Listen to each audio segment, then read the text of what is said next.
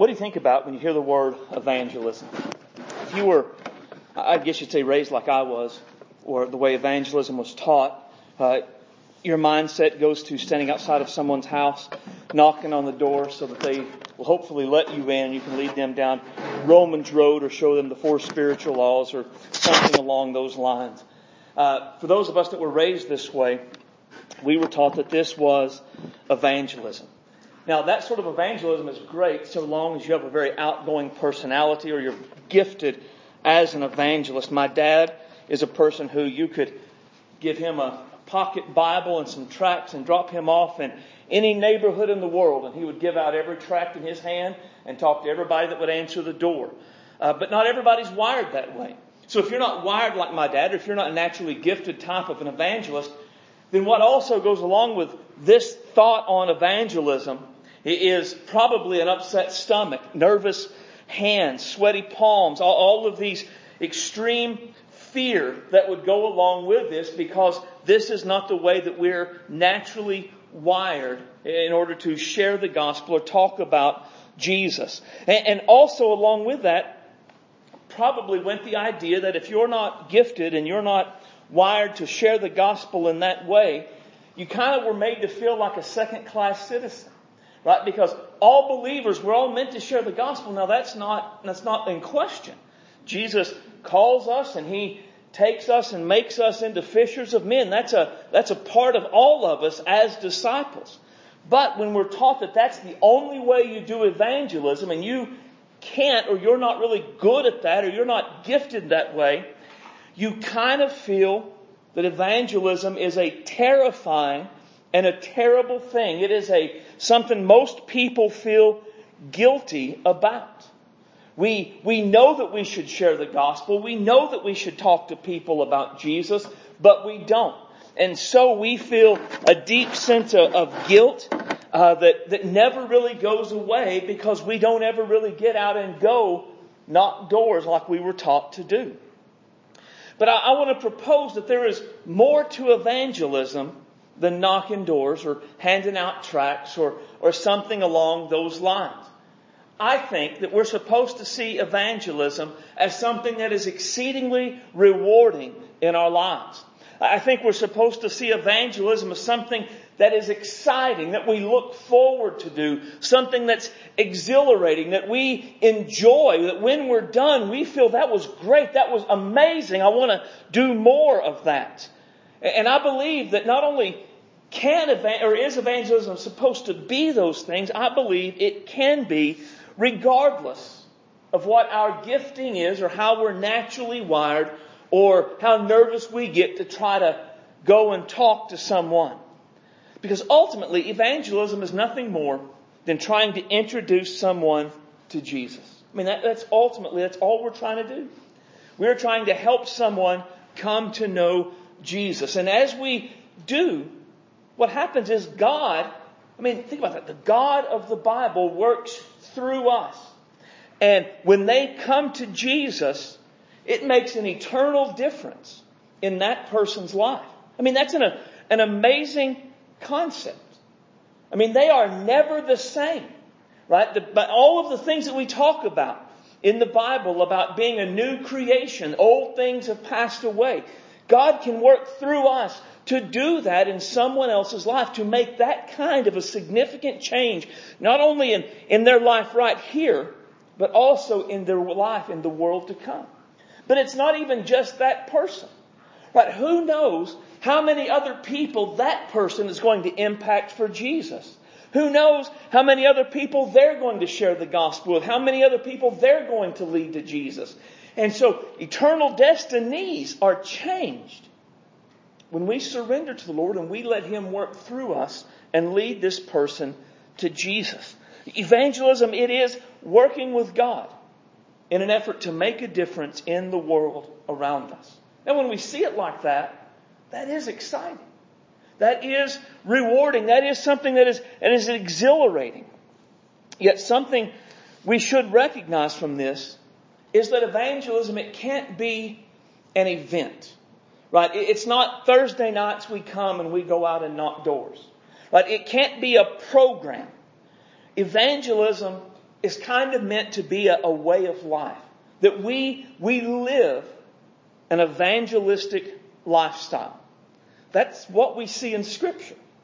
You know, the idea of evangelism being an event or a program, it comes from what I would say is a misunderstanding of the Great Commission from Matthew 28, 18 through 20.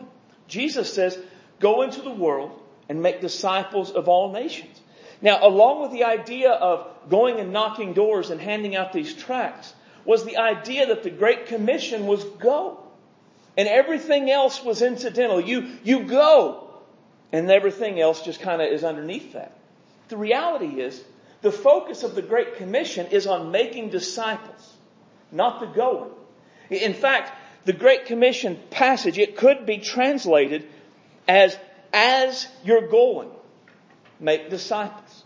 Right? Not, not go and pass out tracts, but as you're going through your life, look for opportunities and take advantage of those opportunities to try to make disciples of those that you come into contact with. Now, when you look at scripture, this is clearly what you see. Think about Jesus. How many evangelistic crusades did Jesus schedule? But how many times did he send his disciples and say, go gather me a crowd, and when the crowd gets gathered, I'm going to come out and I'm going to speak? Well, none. How many doors did Jesus knock? How many times did he walk through Jerusalem knocking doors and handing out tracts and doing things like that? None.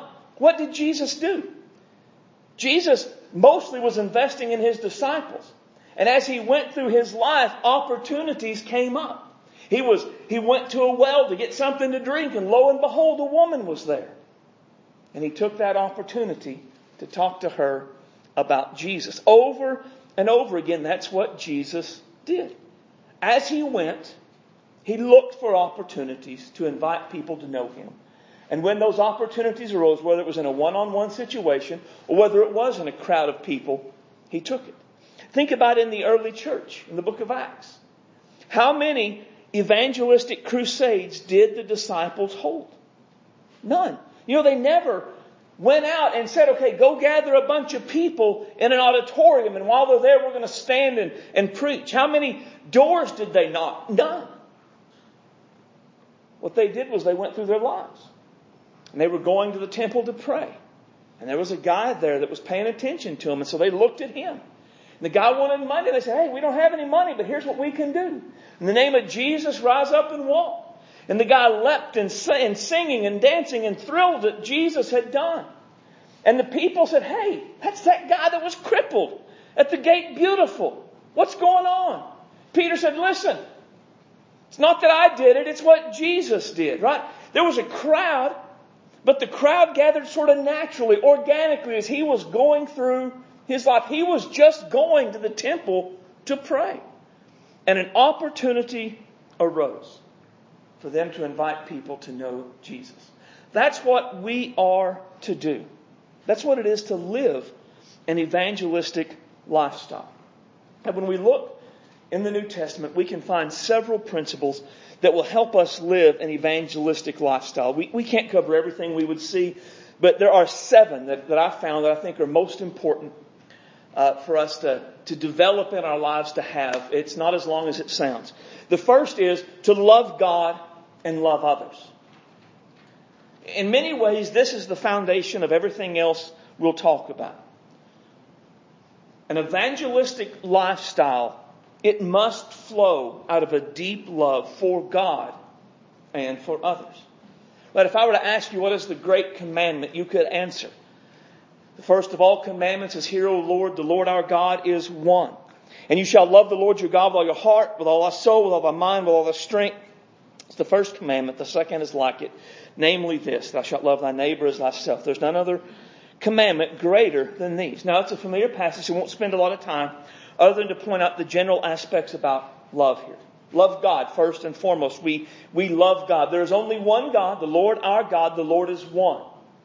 Since there is only one God. He is worthy of all of our love and all of our devotion. And one of the ways our love for God will be expressed is in seeking to introduce others to Him. right? But it's done out of, out of love. We love God. And so I want other people to know this God that I love so much. But when, when our desire to introduce people to Him is motivated by our love for Him, it will be a desire of our heart and not a, a hardship to endure. Now think about, think about with your spouse.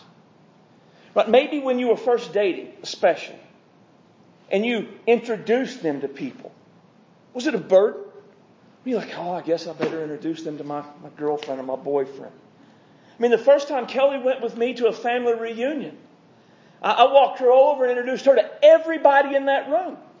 Not because I had to, for fear she'd break my legs if I didn't, but I wanted them to know this person that was so important to me. Or think about with our kids. We want to introduce people to our kids. Is it a burden? Oh, I guess this is my kid, little brat, can't stand them, but here they are, you know. Is that how we act to our grandkids? Now think about like a new grandparent, they get these new pictures. Is it a burden for them to say, look at this picture of my kid, my grandkid, look at this? That's kind of the, the picture of a way it ought to be as we seek to introduce people to Jesus. We love Him. We love Him. He is significant and important in our lives, and because of that, I want you to know Him as well. But not because if I don't, He's going to break my leg. Not because if I don't, He's going to punish me. But I love Him and He's awesome, and I want you to know Him and love Him too. But then we, we love God, but then we also love others. Love your neighbor as you love yourself. Now that's similar to what Jesus says in the Sermon on the Mount about doing unto others as you would have them to do unto you. So let me ask you this in this way. Knowing what you know about Jesus, who he is, what he's like, eternity, heaven and hell, if you were lost, would you want someone to leave you lost in your sins or would you want someone to come to you and talk to you about Jesus? If you would want someone to come talk to you about Jesus, then in order to love others as you love yourself, to do unto them as you'd want done unto you, you, you must tell others about Jesus. We're doing it because we love them. And when love is our motive, it's noticeable. I read a story a couple of years ago about a lady who had just converted to Christianity. And when she came to church for the first time, her reasoning for going to church was because the person that invited her really seemed to care about her. It wasn't because it was a big church.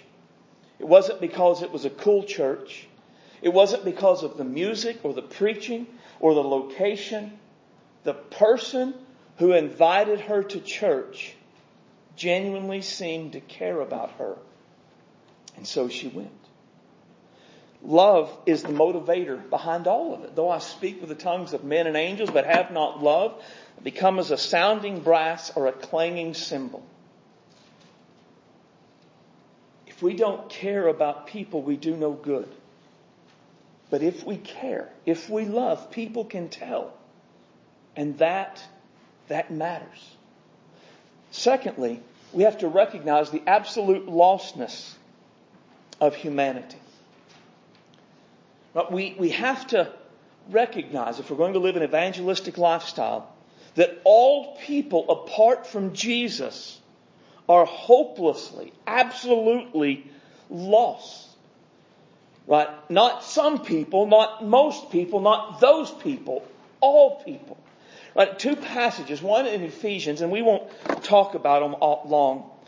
But, and you who were dead in trespasses and sins, wherein in times past you walked according to the course of this world, according to the prince of the power of the air, the spirit that now worketh in the children of disobedience, among whom also we all had our conversation, our lives in times past, the lust of the flesh, fulfilling the desires of the flesh and of the mind, and were by nature the children of wrath, even as others. But all people, according to Paul, who don't know Jesus, they are walking according to the prince of the power of the air, the spirit that now works in the children of disobedience, and that, that all people, even those who were saved at one time, we all walk this way. Right now, the, the, the constant repetition of all is significant because this includes the good moral person. Very likely you and I know someone who has no need for Jesus in their life, but they are a good moral person. They love their spouse. They care for their kids. They're, they're concerned about the community. If your car breaks down, they will loan you theirs. But apart from Jesus, they are the children of disobedience and they are the children of wrath by their very nature, their morals, their kindness. It doesn't deliver them. This includes our family members. And this is where it really gets to the nitty gritty. It is easy to say those people out there who don't know Jesus and don't see need for Jesus are children of wrath by their very nature. But my, my family, my cousins, my, be my brother, my children, my grandchildren that don't know Jesus, they are just as lost as those people out there. Right? If they don't embrace Jesus as Savior, they are as lost as someone that worships Allah. I mean, they are no more close to God than a member of Islam is. And we have to understand that. This would include our friends, our neighbors, and anyone that we would know or to come in contact with. They are by nature lost and separated from God. This is a, a rule without exception. There are no exceptions to the lost apart from Jesus rule. Right? And another passage that hits on this even more, but if our gospel is hid, it is hid to them that are lost, in whom the God of this world hath blinded the minds of them which believe not, lest the light of the glorious gospel of Christ, who is the image of God, should shine unto them. Those who don't see a need for Jesus are, are lost, Paul says. The word lost carries with it really the idea of, of perishing. They are spiritually dead. They are headed for a devil's hell. Satan has blinded their minds.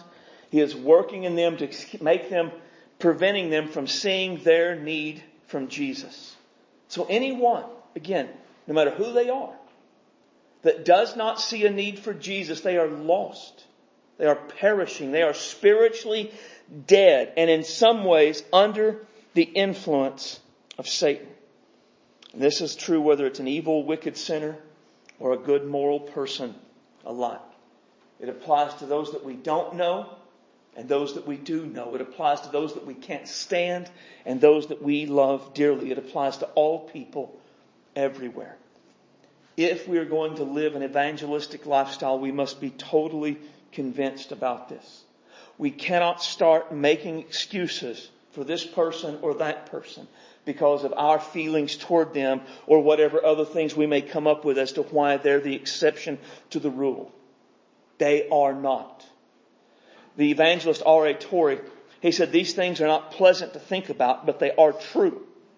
And we ought to think about them until our souls are on fire to save people from the awful condition of utter ruin in which they now are, and from the destiny of eternal shame and despair to which they are hurrying. So, first, Love God and love others. Recognize the absolute lostness of humanity. Thirdly, be a person of prayer.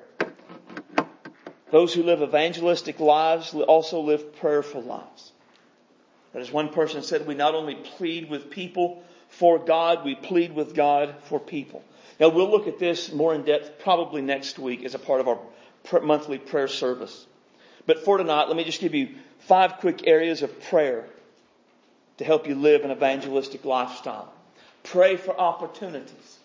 Paul says, with all praying also for us that God would open unto us a door of utterance to speak the mystery of Christ, for which I'm also in bonds. Pray for an opportunity. Now this is again where lifestyle, uh, an evangelism of lifestyle comes into play.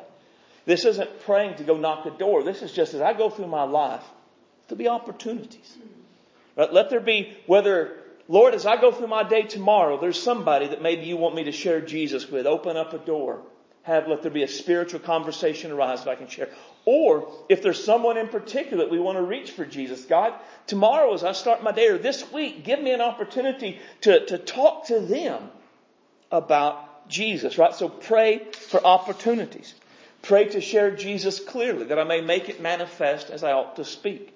We'll talk a little bit later tonight and then more on later about the, the message that we share. But the gospel message is ultimately not that complicated. It's fairly simple.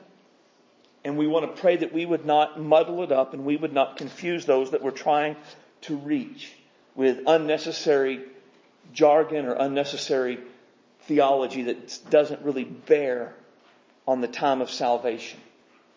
Pray for the Holy Spirit to help. But you shall receive power if the Holy Ghost has come upon you, and you shall be witnesses unto me both in Jerusalem and Judea, Samaria, the uttermost parts of the earth. One of the primary ministries of the Holy Spirit to a disciple of Jesus is to empower us to speak the word boldly and clearly and effectively with others. Pray for boldness. And now, Lord, behold their threatenings and grant unto thy servants that with all boldness we may speak thy word. We'll have an entire lesson later on common fears and how to overcome them. But for now, just take comfort in the example of the early church who prayed for boldness to overcome their fears so they could speak the word of life, the message of Jesus. That's great. And, and even we would find that with Paul. All of the kind of the New Testament people, they prayed for boldness. Because the fear of sharing the gospel, of having that conversation, it's very real.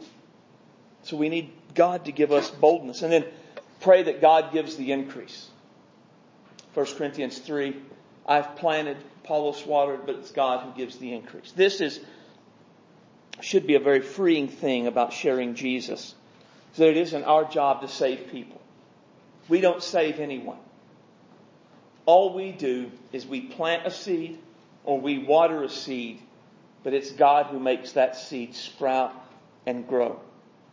So what we do is we, we share, we water, and then we pray.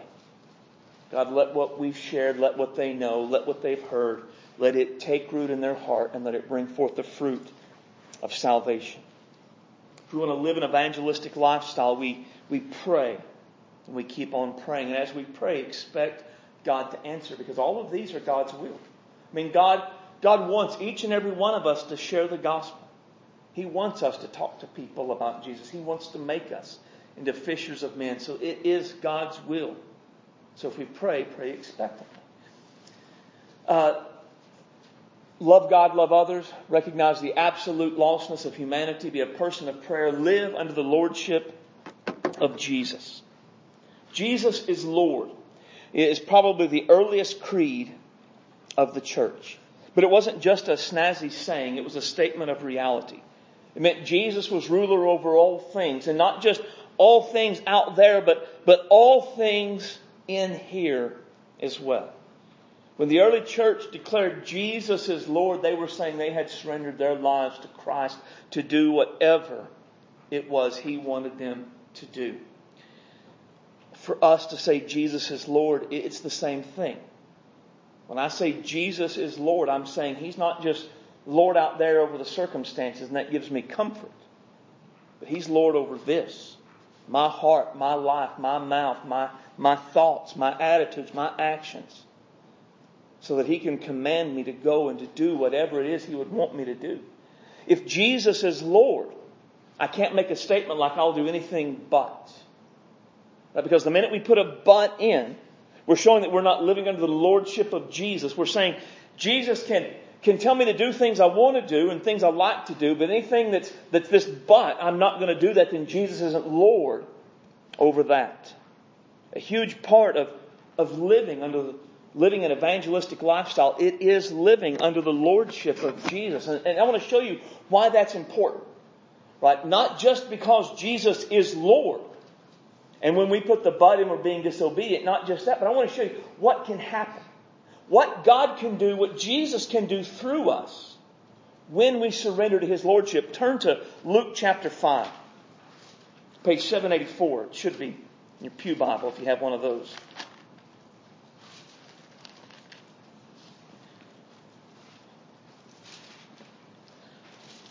Luke 5 and the first 11 verses, the, the coming of the first disciples. It says, And it came to pass that as the people pressed upon him to hear the word of God, that he stood by the lake of Gennesaret and saw two ships standing by the lake, but the fishermen were gone out of them and were washing their nets. And he entered into one of the ships, which was Simon's, and, and asked him that he would thrust out a little from the land. And he sat down and he taught the people out of the ship. Now when he had left speaking, he said unto Simon, Launch out into the deep and let down your nets for a drought. Simon answering said unto him, Master, we have toiled all the night and have taken out nothing. Nevertheless, at thy word we will let down the net. And when they had this done, they enclosed a great multitude of fish that the net brake. And they beckoned unto their partners, which were in the other ship, and they should come and help them. And as they came, they filled both the ships, so they began to sink. When Simon Peter saw it, he fell down at Jesus' knees, saying, Depart from me, for I am a sinful man, O Lord. For he was astonished, and all that were with him at the draught of fishes which they had taken. And so also was James and John, the sons of Zebedee, which were partners with Simon. And Jesus said to them, Fear not, from henceforth you shall catch men.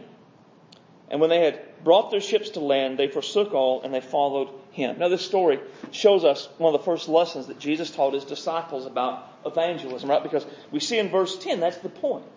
You'll catch men. This is the whole point. Everything he was doing here was leading to what would happen if they followed him. Right? They had, they had fished all night and they had caught no fish.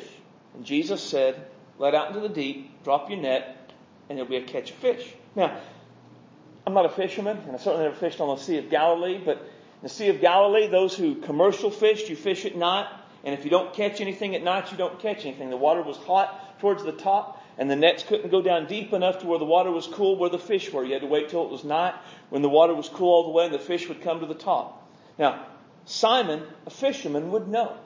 They had fished all night, they had caught no fish, therefore they weren't going to catch any fish.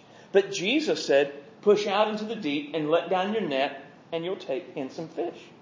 And Peter said, at, at, we fished all night and we've caught nothing, but at, at thy command, O Lord, we'll do exactly what you've said to do.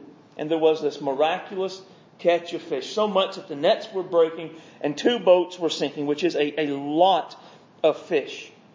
And the point of that in verse 10 is because they were afraid, from henceforth thou shalt catch men. You shall be a fisher of men. So ultimately, what Jesus was teaching them about evangelism was, was do what I say when I say it. Uh, don't, don't, don't tell me what can't be done. Don't tell me what usually is done. You just trust me and do what I say, and I'm responsible for the catch. And so when we talk about living under the lordship of Jesus and doing His will, it's not just because not doing His will is disobedience. But because had Peter not launched out, he would have missed an amazing thing that Jesus did. What do we miss out on when we won't follow him and share the gospel? When the opportunity arises and we know that the Lord is saying, talk to them. Tell them about me. And we don't because we say, well, I'm not a good speaker. I don't have all the answers or, or I don't feel called to an evangelist. What do we miss on God doing through us? Because we aren't surrendered to the Lordship of Christ. We have to live under the Lordship of Jesus to live an evangelistic lifestyle. Fifthly, see souls and not sin see souls and not sins. Now, I wasn't sure exactly how to word this, whether to word it as see souls and not sins or be soul conscious, but, but either way, the idea is essentially the same. Be aware of the souls of people. Through the years, I know I've told multiple times the story about D.L. Moody. The story is somebody went to Moody and they said, Why is your ministry so successful? Why do you reach so many people for Jesus? And he took him to the door of his, or the window of his hotel room, and he pointed out to a, a park, and he said, What do you people see? And they just saw people. They saw people playing with their dogs and all the kind of things that you do with a park. And they said, What do you see, Mr. Moody? And with tears in his eyes, he said, Souls. precious souls that'll spend eternity in hell apart from Jesus. Moody was never more like Jesus than when he gave that answer. Because as Jesus went through his life, what Jesus saw was not the sin, but the soul of the sinner. Now think about Zacchaeus in, in Luke chapter 19. Right? Zacchaeus was a chief tax collector and he was very rich. To the average Jewish person, there were not many people that were worse sinners than tax collectors. Not only were they working with the oppressive Roman government in what was considered to be a, traitor type position, but they also oppressed their own people in order to line their own profits. They were cheaters as well. He was a chief tax collector, so he was a boss over tax collectors, and he was very rich, so he had oppressed many people in Jericho. And yet when Jesus went to Jericho, he didn't see Zacchaeus the tax collector or Zacchaeus the sinner. He saw Zacchaeus, the son of Abraham, Zacchaeus the soul that needed saving, that he could save. Samaritan woman in the well at John 4 who had been married multiple times and was now living with a man. Jesus didn't see her as an immoral woman. He didn't see uh, her as a Samaritan. He saw her as a soul that needed saving. The woman who washed his feet with her tears and dried them with her hair from Luke 7. Jesus knew what an immoral woman she was. And the, the, the Pharisee whose house he was at even said if he knew, he wouldn't be a holy man by letting her touch him. But Jesus didn't see her as a sinner.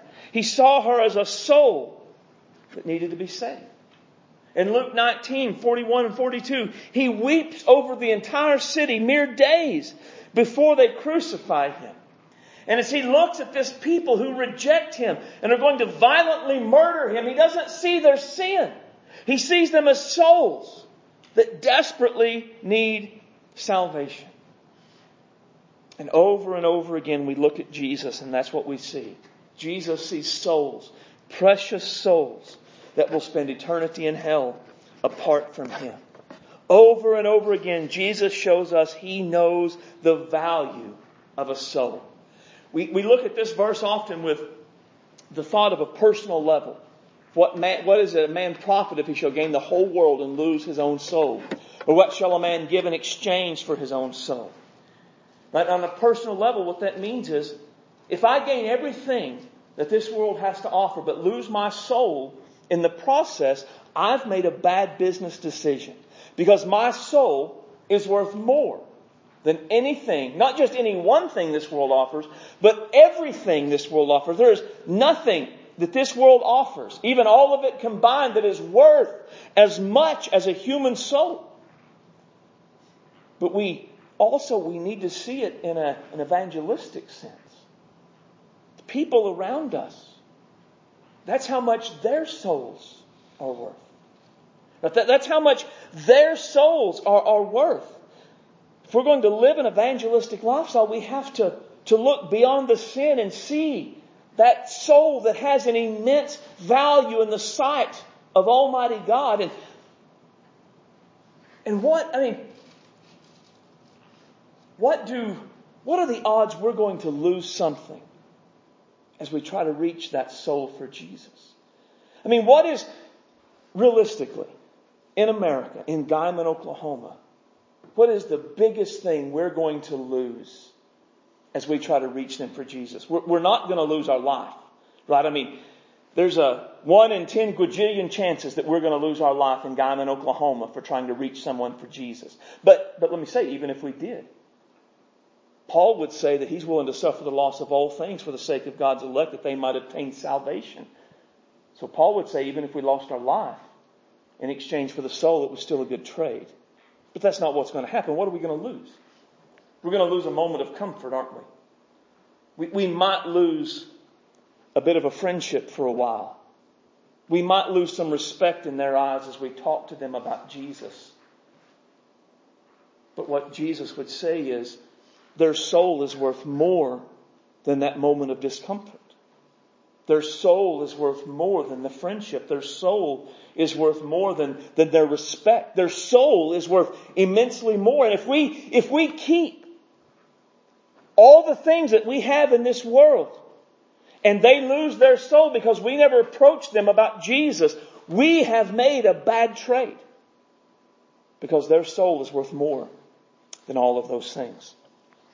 So love God, love others, recognize the absolute lostness of humanity, be a person of prayer, live under the lordship of Jesus, see souls, not sin, be patient. This is hard. But there is not much that we'll do as disciples of Jesus that requires as much patience out of us as trying to reach someone for Jesus. Few people ever come to Jesus the first time the gospel is shared with them. I mean, just think about it in your own journey. Raise your hand. If the very first time someone shared Jesus with you, you were saved. Not me. I was raised in church, heard the gospel of Jesus my whole life. Yet I, I was 19. It took, I'm not going to say 19 years because I probably didn't understand it as a baby. But the first time I remember someone truly telling me about Jesus was my granny Doolin at, at 10 years old. It took nine years. Nine years, the very first time I remember an actual gospel presentation applying to me. Nine years of my grannies, my mom, my dad, preachers, my Sunday school teachers. It takes time. Very, very few people are ever saved the very first time they hear about Jesus. Part of living an evangelistic lifestyle is not giving up because someone continually rejects Jesus. We can't give up even when it seems that we're not making any progress. Living an evangelistic lifestyle would be easy if every person we talked to about Jesus came to Jesus the very first time we talked to them about Jesus. Everyone would live an evangelistic lifestyle if that was the case. But it's not the case. That hasn't been my experience, and I'm pretty sure that has not been your experience either. But Jesus, He taught us this. Herein is the saying true, one soweth, another reapeth. I send you to reap whereupon you bestowed no labors. Other men labored, and you're entered into their labors. The story, there's a whole herd of people coming to Jesus and his disciples because of the testimony of the Samaritan woman. And they're going to get to lead a lot of people to Jesus. And yet they did no hard work. Most believe that John the Baptist and some of his some of John the Baptist's disciples had gone through that region and preached about repentance to kind of prepare their hearts. They had done hard work, and now the disciples were going to get to do hallelujah work, is what I've heard it called. So in our life, living an evangelistic lifestyle, we have to do both. We have to do hard work and hallelujah work. The hard work is where you sow and you see no fruit from it. That's hard work. Because if you care about somebody, again, that goes back to love. If I'm just walking up to a random person, I mean, I don't like it that they reject Jesus when I share the gospel with them, but if I love them, if I care about them, well, it hurts. It's hard. To see the seed set on the top of their heart and bear no fruit, knowing, knowing what eternally awaits for them if they don't repent and believe. It's hard. But we do the, the hard work over and over and over again but if we do the hard work long enough, eventually we get to do the hallelujah work, which the hallelujah work is when we get to, to reap the harvest. That's when we get to lead them to Jesus. That's when we get to say, lead them in a prayer and show them how to come to Christ for salvation. It's been my experience that, that realistically we do more hard work than hallelujah work. Now there may be some people who are especially gifted as evangelists and that's not their way. It's not been my experience. In my experience, we, we share and we pray and we share and we pray and we live right and we pray right and we talk about it and we plant seeds and we do all that we can. And then maybe years down the road, we get to do some hallelujah work in their life. Or we get to do hallelujah work in somebody else's life and we still do the hard work in this person's life. We just do it over and over and over. But I, am absolutely convinced that we'll never get to do hallelujah work if we're not willing to do the hard work. But if I'll only share the gospel with someone knowing that they'll be saved, I'll never share the gospel with anyone. For one thing, you'll never know. You never know if anyone's going to get saved. You have no idea how they're going to respond. So we have to be willing to do the hard work or we'll never get to do the hallelujah work. But if we're faithful to do the hard work and are not weary in well doing, in due season we, we will reap if we faint not. Eventually those who do the hard work get to do hallelujah work. But if we quit, if we give up, we miss out on what God could have done. If we're going to live an evangelistic lifestyle, we have to be patient. And then finally, we love God, love others, recognize the absolute lostness of humanity, be a person of prayer, live under the lordship of Jesus, see souls, not sins, be patient. And then finally, know and be able to explain the gospel. Know the gospel and be able to explain the gospel. When you read the book of Acts, they knew how to lead someone to Jesus. They knew how to start where people were and take them to Jesus. They knew the gospel and they knew how to explain the gospel. And that's kind of what we have to do as well. We, we have to know the gospel. Now there are a lot of ways to explain the message of Jesus and in a few weeks we'll cover this more in depth. But for now, what we need to know, what I want you to know, is just the basic elements of a gospel presentation. This passage gives us a, probably the clearest picture of just what the gospel is. For I delivered unto you first of all that which I also received, how Christ died for our sins according to scriptures, he was buried, and he rose again on the third day according to the scriptures. Rest of the elements, first Christ. Jesus is the message. Uh, and, and that's, a, that's a key thing because there are all kinds of competing messages in our world. There are all kinds of things that people want to get off on. Now think about the woman at the well. The woman at the well asked Jesus, said, Hey, you Jews say that on this mountain, or you Jews say Jerusalem is where you're supposed to worship, but we, we say on this mountain, where are we supposed to worship? Jesus didn't really get caught up into that discussion. He kind of took it back to what was really important. Right? There's a, there's a thing there. People will say, well, well, what about, what about homosexuality? What about, what about abortion? What about Donald Trump? What about this? What about that? None of those, none of those are the message of salvation. They need Jesus. Right? So, when they bring up these other things, what about this in the Old Testament where the donkey talked?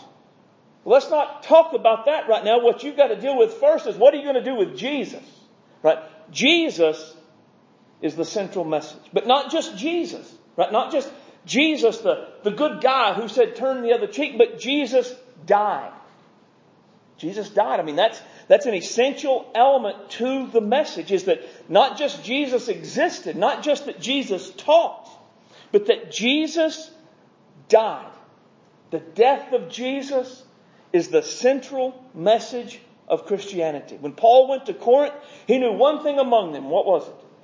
Christ and Him crucified. For a year and a half, that was the message Paul preached. That is, if that's all that we did every time we gathered here, that would be faithful and that would be enough.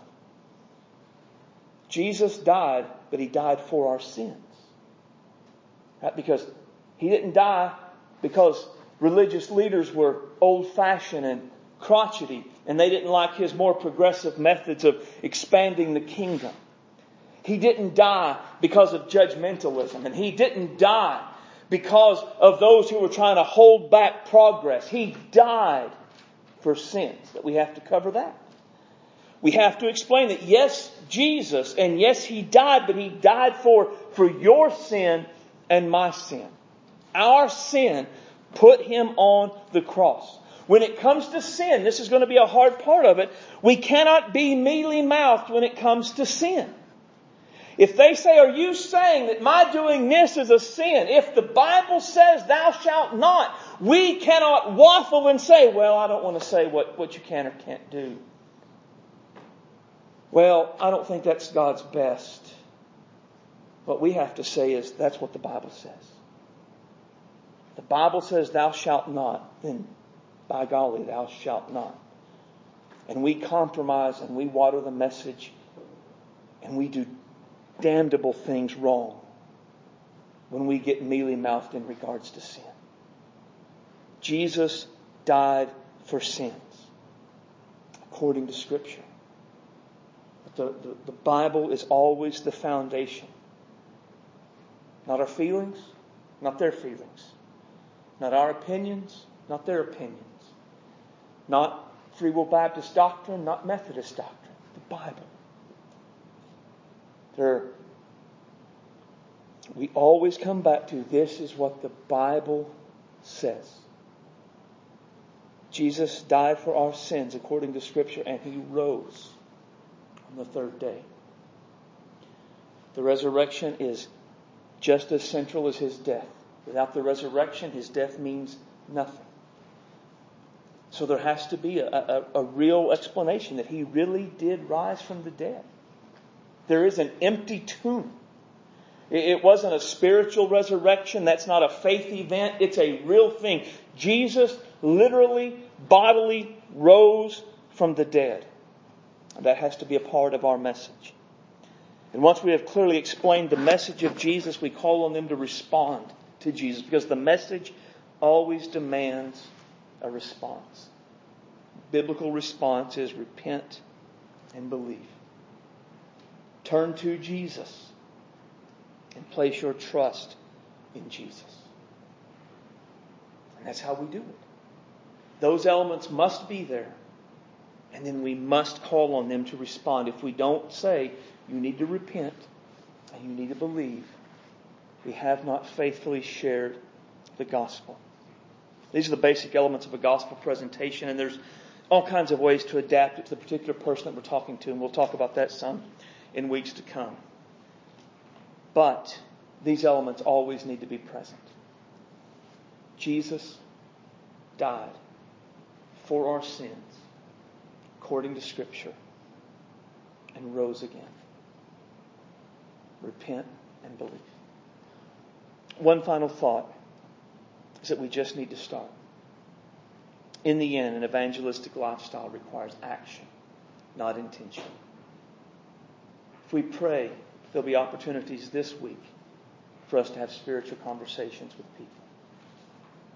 Let's pray, and when those opportunities arrive, let's take advantage of them to the best of our abilities. Let's pray. Heavenly Father, we love you tonight. You are great and awesome. You are worthy of our praise and worthy of our devotion. Give us opportunities this week to talk to people about Jesus. Give us opportunities this week to share the gospel with others. Help us, Lord, to be confident. Help us to be bold. Let us know that the gospel, it is the power of God unto salvation for all who would believe. Father, give us souls for our labor. As we do hard work, let us do the hallelujah work and get to lead people that we love and care about, people that we have relationships with, lead them to you and see their lives changed by the grace and the goodness of Jesus Christ. We ask this in His mighty name. Amen.